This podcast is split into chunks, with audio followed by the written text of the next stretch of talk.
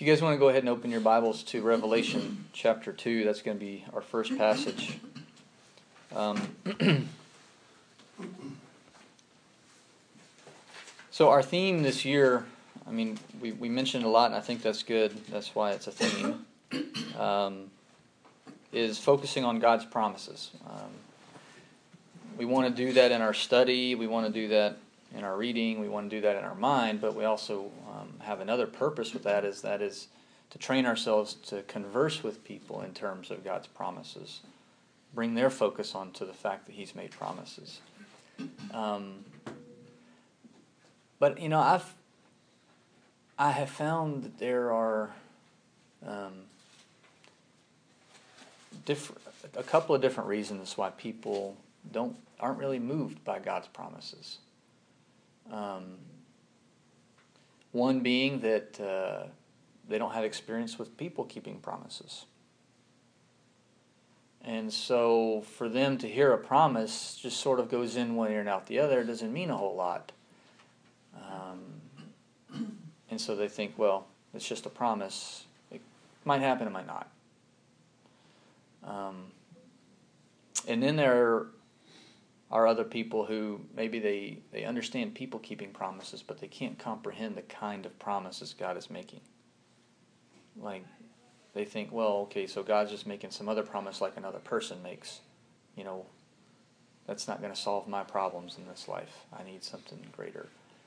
Um, so, with, without trying to tackle all of that at once, what I what I'd kind of like to do is just spend some time looking at specific promises God has made and helping us understand the weight of them and how we can talk to people about one, how God's promises are different than people's promises. Um, he never lies. The promise is always true. And that's hard for some people to accept.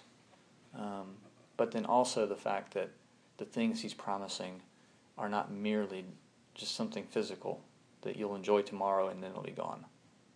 Um, so one promise we're going to look at, um, or I guess several promises that I will I'll want to look at as time goes on, will come from Revelation, the letters to the churches. Um, and Josh actually spent a good bit of time going over the letters themselves and what was contained in the letters. I'm really just going to focus on kind of the last statement of each one. Sort of, I'm guilty of taking them out of context, but I'm just looking at the promises, right? It's a promise. Um, and the first one I want to look at is in, in, in, Revelation 2, verse 7. This is the end of the letter to um, the church at Ephesus. After Jesus has described what's going, going on there and, and said what's good and said what's bad, um, he says in verse 7 He who has an ear, let him hear what the Spirit says to the churches. To him who overcomes, I will grant to eat of the tree of life which is in the paradise of God. That seems like a really kind of odd promise or maybe super specific promise. Um, you know, what, what, what is this talking about? Well, you know, if you're familiar with the story of Genesis, you can't help but like think back to the Garden of Eden and what Jesus is referring to here. Um, what he's promising here. First, you know, make sure you understand what the promise is. To him who overcomes, I will grant, which means Jesus has the authority to grant this, right? I will grant to eat of the tree of life, which is in the paradise of God. Well, so it begs the question, you know, what's the tree of life? Why do I want to eat of it? What's so great about that? Is this just some kind of, you know, symbol? Well, I think yes, it is, and no, it, it's not. Let's go back to Genesis. Let's turn back to Genesis chapter 2 and see what God said about the tree of life.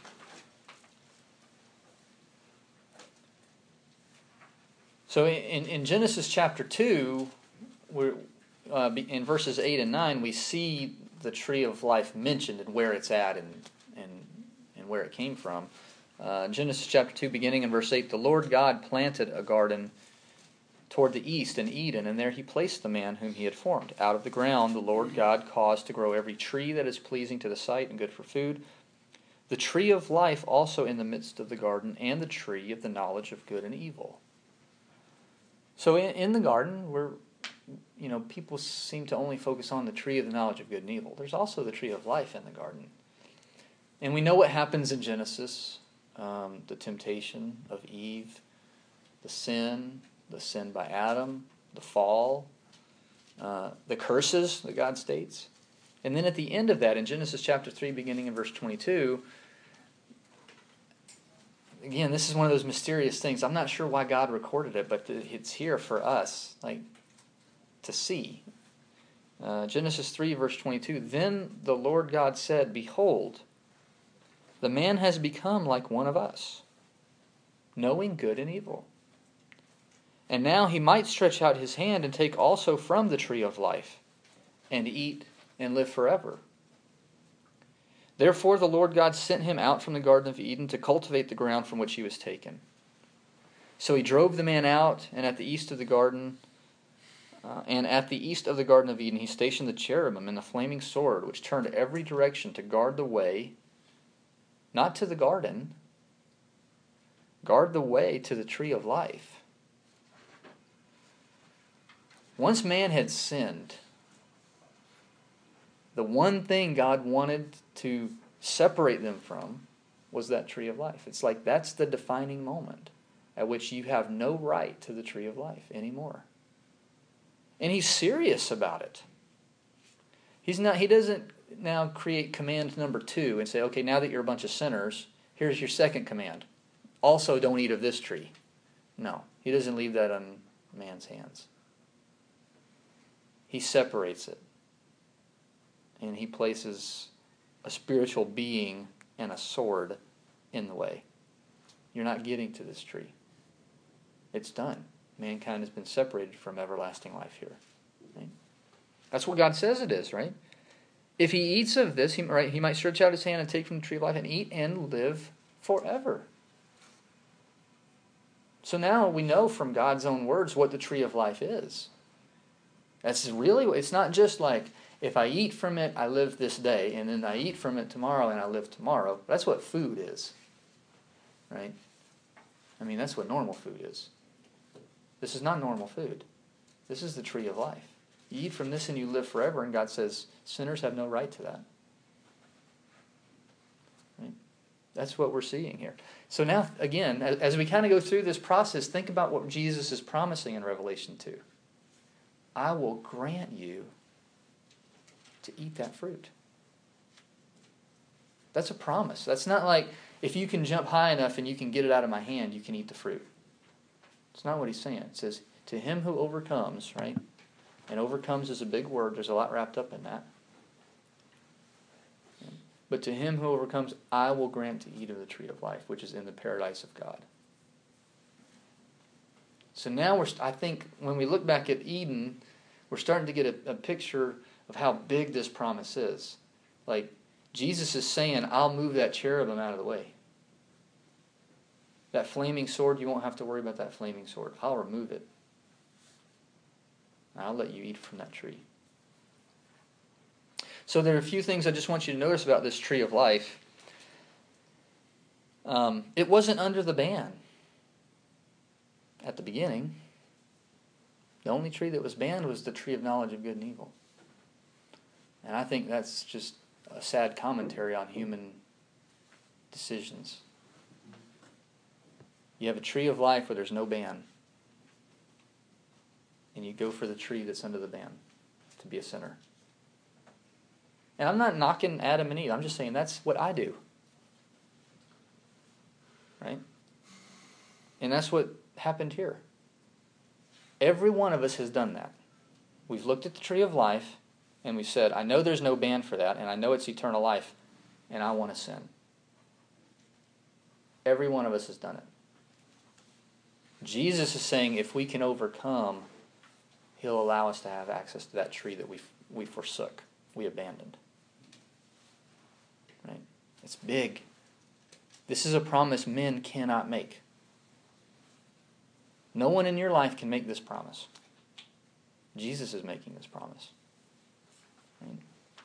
Um, and like I said, the, the, the, final point I want to make about it is that God was serious about preventing men from getting to this tree. He's just, right? And while I can't explain all the ins and outs and whys, it's plain from the way he speaks that he cannot allow and will not allow sinners to partake of that tree.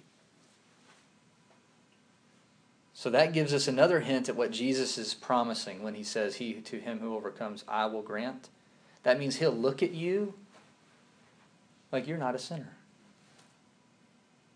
Knowing full well that you're a sinner, he will look at you as though you're pure. How can he do that? Right? Through his sacrifice.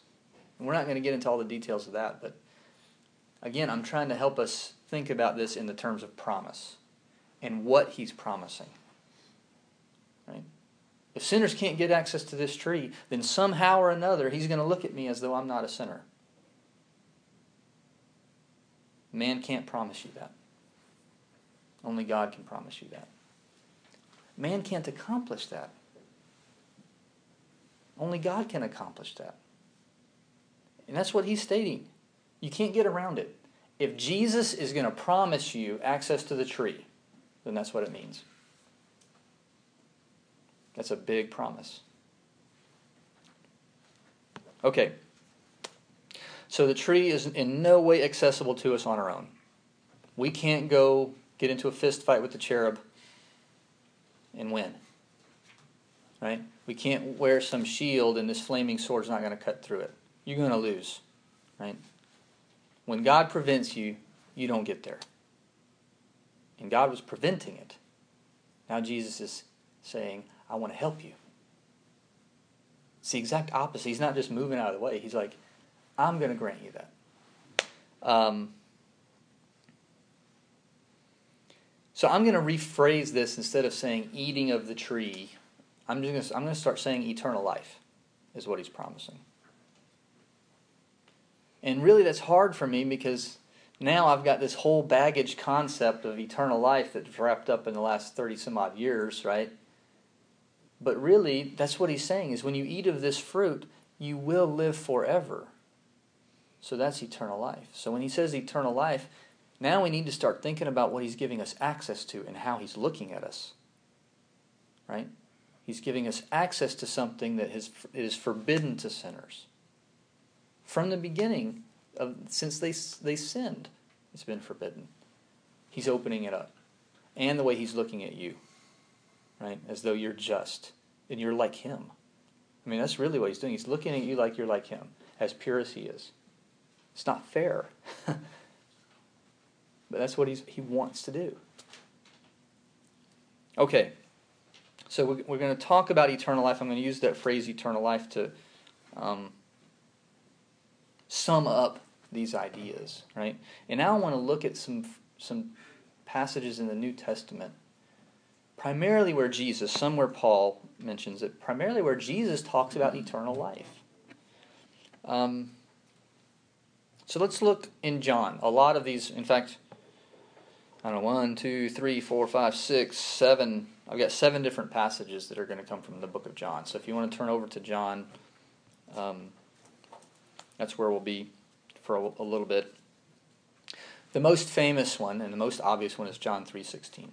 And I am not by any means mentioning every passage that talks about eternal life. John is just when I started looking, John's just overweighted with it, just packed with eternal life. It was really um, kind of surprising. I didn't realize it. But John 3:16, for God so loved the world that he gave his only begotten Son, that whoever believes in him shall not perish but have eternal life. So now we have kind of this corollary to what overcoming means, right? Jesus in Revelation says, To him who overcomes, I will grant access to the tree. Now here, Jesus says, Whoever believes in him shall not perish. So part of that overcoming is belief. You can't, like, say, Well, I believe in me. And so I'm just going to be granted access. Nope. You have to believe in Him. And again, kind of like overcoming, believing in Jesus. I can't remember who said this. Maybe it was maybe it was Ben. Somebody said this suitcase word. There are suitcase words in the Bible. Belief is a suitcase word. When you start opening up that suitcase, there's all kinds of things wrapped up in belief. It demands things of you. You don't just sit back and believe. No one sits in a chair with their feet propped up and believes. That's not belief. That's not the Bible belief. Right? That's acceptance of a fact. That's not belief in the Bible. Right? Belief demands that you do something. Okay? And that carries the that, that's kind of in that idea of overcoming, right? You don't overcome in a lazy boy. Do you? What do you overcome in a lazy boy? Like you take a nap in a lazy boy. That's all you do. You don't you don't overcome anything. There's work. Right? There, you got to strive to overcome something. Well, you have to you have to strive in belief too. Okay? John 3, also in John 3, verse 36. Jesus says, He who believes in the Son has eternal life. But he who does not obey the Son will not see life, but the wrath of God abides on him. Do you see, do you see the two different words Jesus used there interchangeably? I love this verse. He who believes in the Son has eternal life, but he who does not, doesn't say believe, he who does not obey will not have life, will not see life. So now, again, we have more information about what overcoming a belief is. Belief is equated with obedience. Jesus equates it right here. He says, If you believe, you'll have eternal life. Oh, however, if you don't obey, you won't have eternal life. He used them interchangeably in that text. To believe is to obey, period. To obey is to believe. Okay? Also in John um, chapter 4, the, the passage that James read to us, this is the conversation Jesus is having with the woman at the well. Um, I mean, you want a case study in how to turn any situation into a a religious situation, a religious discussion. This is it. He sits down at a well because he's thirsty, and someone comes up and he says, "Let me tell you about you know everlasting water, eternal water, water where you'll never thirst again." Right. Um, and then he gives her this this image in verses thirteen and fourteen. He says, "Everyone who drinks of this water, the water in the well that she's come to get, will thirst again. But whoever drinks of the water I will give him." Shall never thirst, but the water that I will give him will become in him a well of water springing up to eternal life. So this, it's this idea that what Jesus gives you resides inside you now. You don't have to keep filling yourself, He fills you from within. And it kind of feeds this engine, right? For you to obtain eternal life or attain eternal life. Not you're not attaining it by your own doing. He's doing it from within. He says the water I'm trying to give you will spring up within you to eternal life. Now you if someone put a well of water, literally physical water inside your stomach so that you never thirsted again, would you go around boasting about how great you were because you, you weren't thirsty? You didn't do that. You're not great. It's the person who put it in you and figured out how to make it so you, you would never physically thirst again, right? You would sing that person's praises. You'd send everybody to that guy say, "Hey, you need to go over here. This you'll never have to drink water again. You'll never be thirsty. You know, my skin is so soft." And what you know, whatever you get from hydration, you'll be singing that person's praises, right? Well, you can't. It's the same thing with eternal life. Just because Jesus plants this well within you that's going to spring up to eternal life, it's not that you were so great and that you have achieved, in some sense, eternal life. It's a promise he's making, just like the promise in Revelation 2. To him who overcomes, I will grant to eat of the fruit of the tree of life. So there's no place for boasting in eternal life. There's no place for ego there's no place for lifting yourself up above somebody else and saying, Well, I've got eternal life. I must be better than you. It's a promise Jesus is making to you because you can't get it. The cherubim are barring the way. But Jesus wants you to have it. John chapter 5. If you flip over a little bit.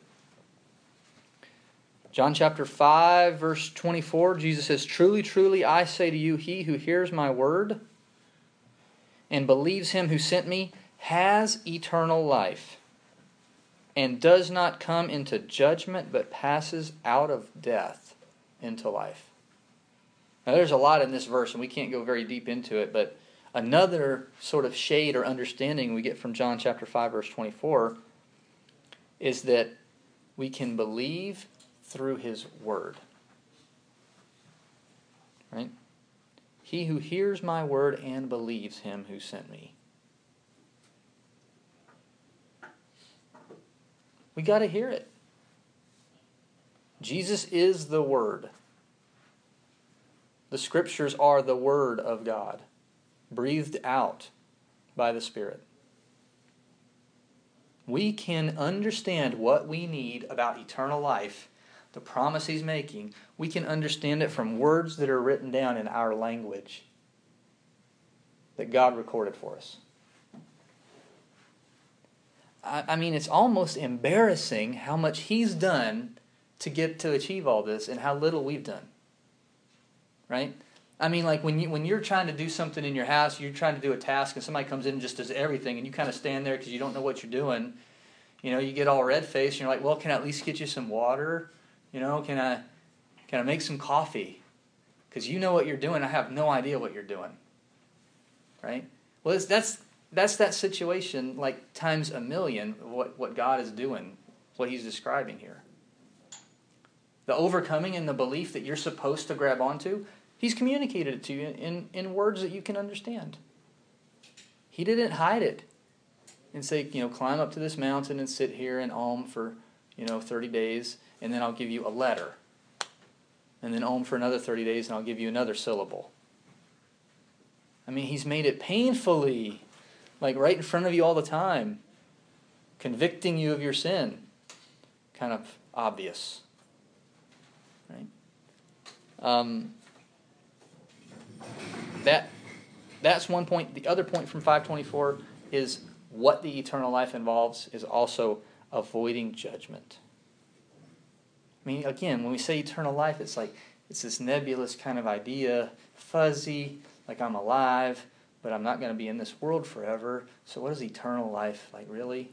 Okay, this is a, I would say, a keystone part of eternal life. You do not face judgment. Big promise. Big promise. God is holy. He's, he's not, he, being true to his own character, he's not even able to just excuse sin, right? He states that when he kind of shows Moses his back, right? He says, but not punish, not failing to punish the guilty. He can't fail to punish the guilty. That's what Romans goes painfully into detail about to, to show why he can be just and fair and justify a bunch of sinners. Is because he sacrificed his son to do it. Right? He's just. He poured out everything that you deserve and everything every person deserved. He poured out that on Jesus and said, All right, that makes me just. And because Jesus took it voluntarily, willingly, that made him the justifier of a bunch of sinners.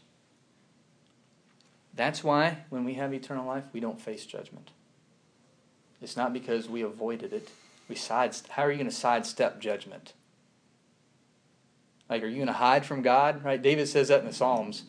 You know, if I go down to Sheol, you're there. If I go hide in the caves, you're there.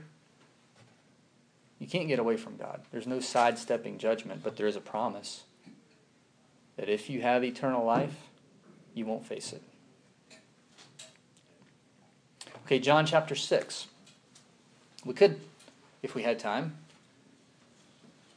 read the whole chapter of John 6. I mean, bread of life, I'm the bread that came down out of heaven. Um, but we'll just look at one verse uh, John 6, verse 27. Well, we'll look at 2, sorry.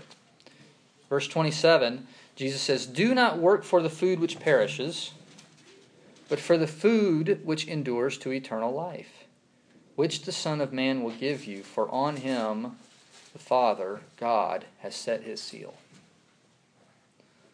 So now Jesus says, To him who overcomes, I will grant to eat of the tree. Oh, and here's the food you need to do that. I mean, it just gets more and more and more sort of one sided in who's doing the work here. Jesus wants to grant you the access to the tree. There's no way you can get to the tree. And he says, if you overcome, you can have the tree, and here's the food you need to overcome. And here's the words you need, right? That's the same idea here in John chapter 6, right? At the very end of it, he says, The words that I'm speaking are spirit, right? The flesh has no benefit. The words that I'm speaking to you are spirit. He's, he, his words are the food that we need to overcome. He's doing everything he can to get you individually, not just mankind, because he told us it himself. Many, many, many will go to destruction. God's actually not even in the business of saving mankind as all. He's in the business of saving every individual who's ever existed, individually. So he's trying to save you by getting you back to this tree and giving you everything you need to overcome to get to that tree. That's eternal life. And it's not it's not a, a flip of a coin. It's a promise.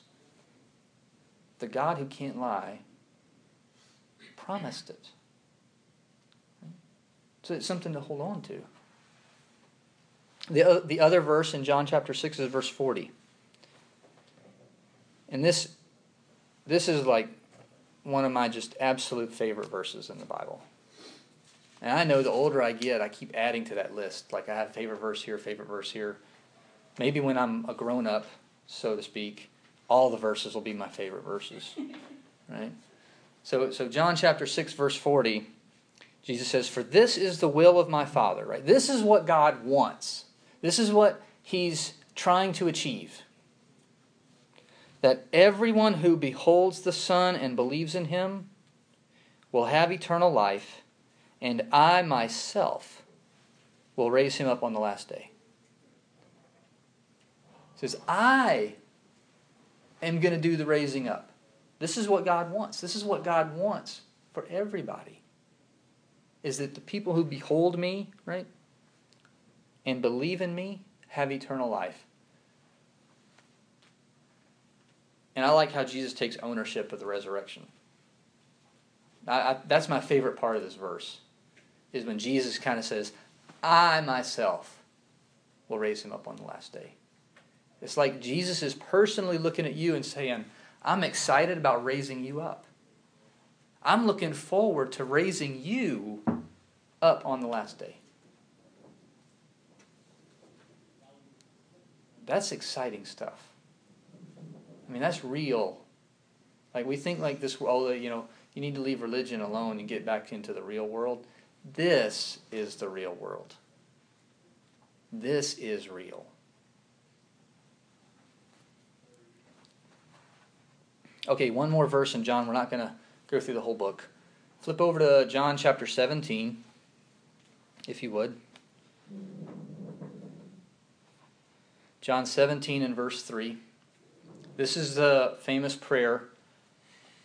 Um, I've actually started calling it the Lord's Prayer um, because it's the, it's the prayer that the Lord offered.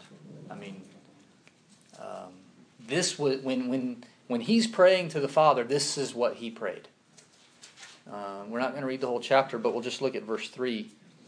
Uh, Jesus says in John 17, verse 3, This is eternal life that they may know you, the only true God, and Jesus Christ, whom you have sent. So now overcoming doesn't seem so big anymore. I mean, it's still toil, but here it's defined as this is eternal life. Knowing God is overcoming. Do you see that? Revelation says, To him who overcomes, I will grant to eat of the tree of life. Right? That's, that's eternal life. Here we have in John 17 Jesus saying, This is eternal life, that you may know, or that they may know the only true God and Jesus Christ whom you've sent. Knowing God is overcoming. Again, it's like God keeps taking work away from us. Like, nope, I'm not going to let you do that.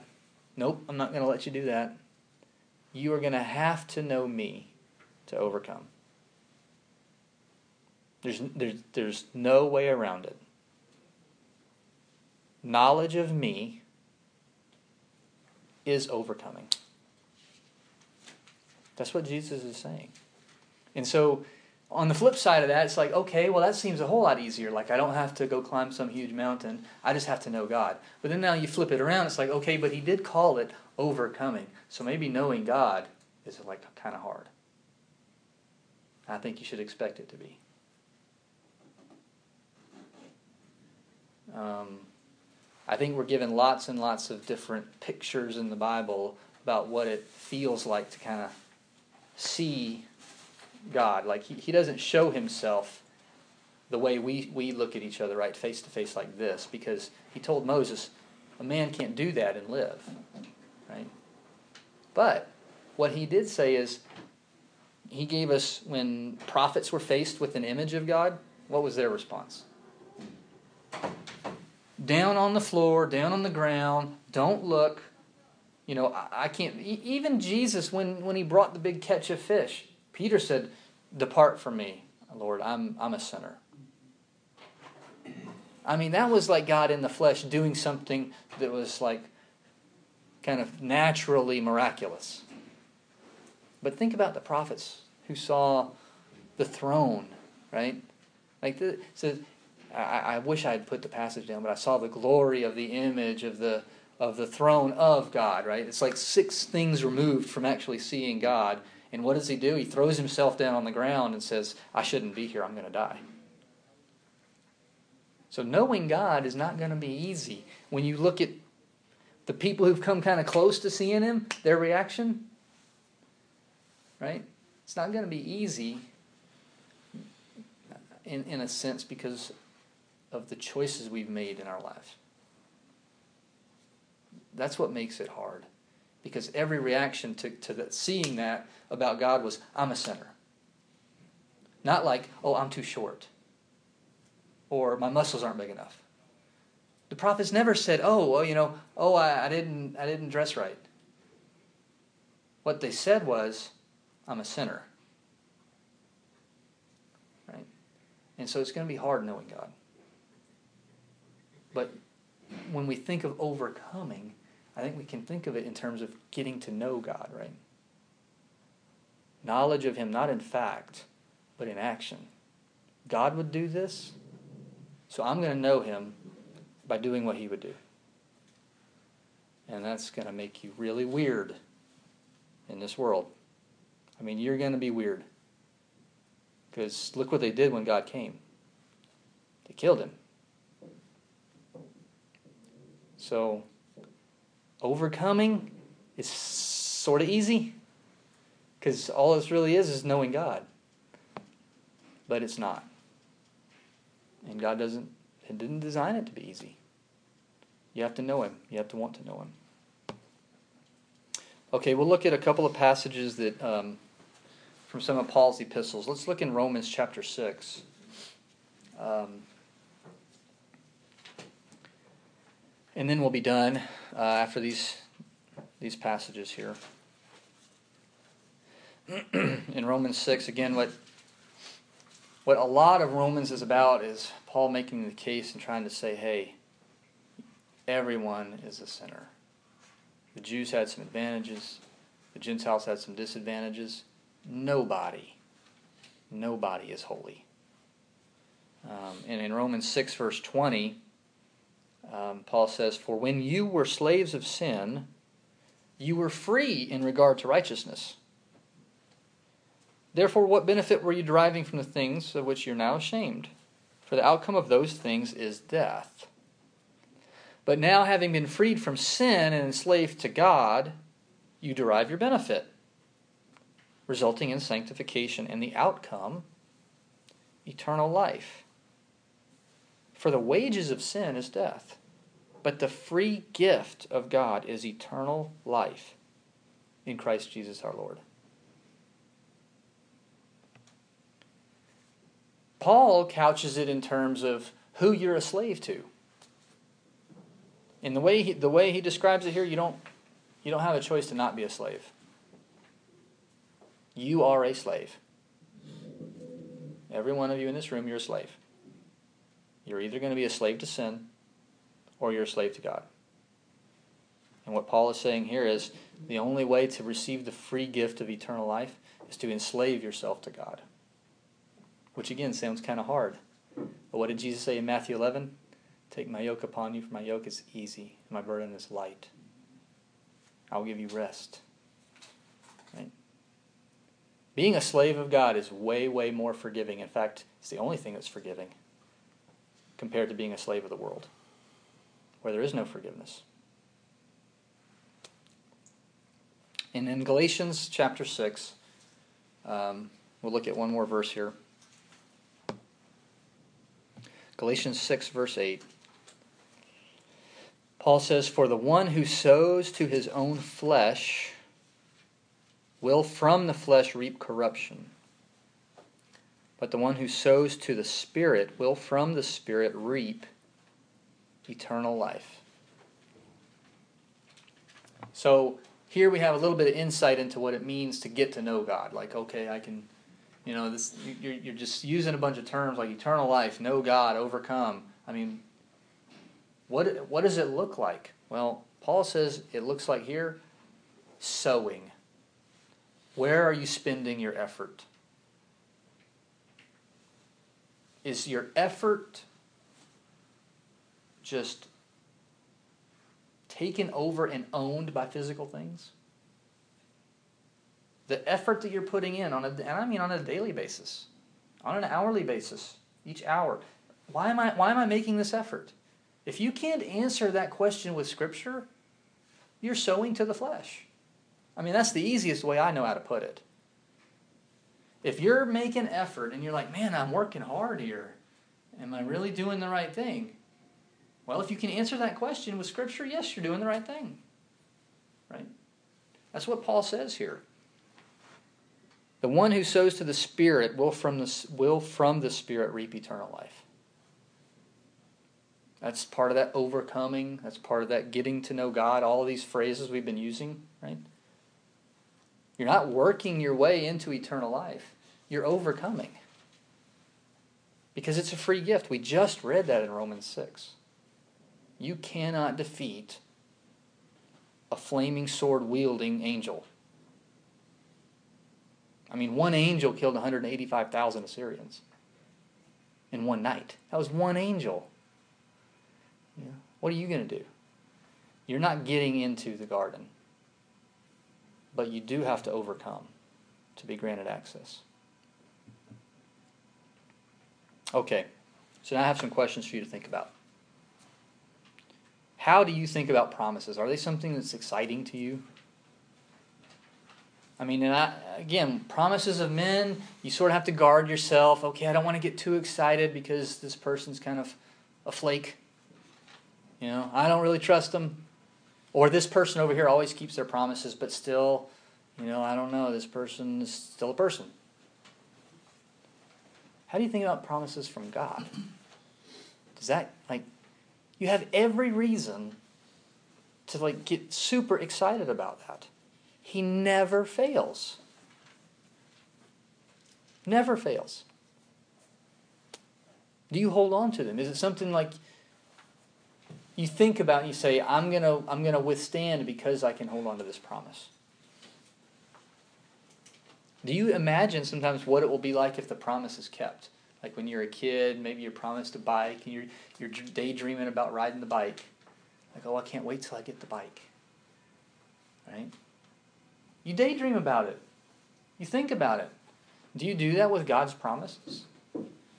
Like, do you sit back and daydream and say, man, Like, no temptation ever? Really? Like, I don't have to fight constantly what my, my flesh wants to do? I think these are good things for us to do. Daydream about the promises God has made, right? Let them be something that motivates you.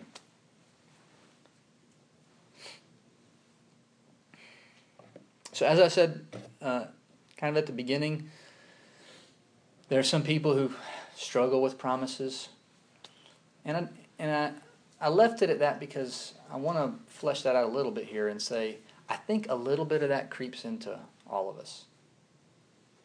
Um, it's really, I don't want to say you don't have anyone in your life who's done this, but it's very rare to know someone who's, who's never failed on a commitment. There may be some people out there who've, for you anyway, have never failed, but there's no pe- no person anywhere who's never failed, right? So a little bit of that that guarding yourself kind of creeps in, right? Don't do that with God's promises. Like, let the guard down completely and say, man, I believe wholeheartedly, without reservation, that He's going to do this. That's hard to do because we're trained by our interaction with the people around us to not be given over to a promise like that. But this is not people we're talking about. This is God. In in Titus, Paul is introducing himself in the letter, and he says, um, you know, God who cannot lie promised eternal life ages ago. And it's different to say God does not lie than it is to say God cannot lie. I mean, I, I know some people that I could say with confidence that person doesn't lie, but they can. A person can lie. God cannot lie. It's impossible. So there's no reason to guard yourself and protect yourself from God disappointing you. So, my encouragement to you in this lesson um, in general, think about God's promises, right? Like like Joshua was telling Israel. They've never nothing's ever failed. Think about the promises kind of generally, but think about eternal life too as a promise. That he's made over and over and over and over promised eternal life. Right? And hold on to it. But examine yourself. Are you overcoming? I mean, Nowhere is eternal life ever, the promise of it, ever made unconditionally. Never. It is always conditional. Right? And in our, in our class this morning, I didn't make the point, but when, when Robin asked the question, you know, in these battles, there's God's part and there's people's part, right? And so, kind of what's going on there? Like, who gets the glory, so to speak? Right? Well, God gets the glory because what it seems like He's doing, in my opinion, and, and he does here with salvation, is God always does what we can't. And then he leaves what we can to us and says, now do it. You can be dunked in water. Right? But you can't die for everyone else's sins. God did what you can't do. You can't forgive yourself. Right? But through obedience, you can be forgiven. So think about eternal life as, as that promise. Um, and think about the fact that God desires it. It's not a it's not a race. He's like, let's see who makes it. He's done everything from the front end to try to push you over the top, but you've got to do some climbing. Right? You've got to overcome. Um, so the last thing I would say is if you have any doubt any doubt about your state with respect to eternal life, please tell somebody here, hey, I, have just got doubt. I don't understand this, or I don't understand that, or I'm not sure about this. Doubt has never been a sin. right? Talk it out. Um, lo- open the scriptures and look at what God says about eternal life and how you can be sure that you have it. If you want to um, let someone know today, you can do that during the song that we're about to sing, or you can do it after the song. Anytime. This is just something to get us thinking about um, our relationship with God. So, thank you.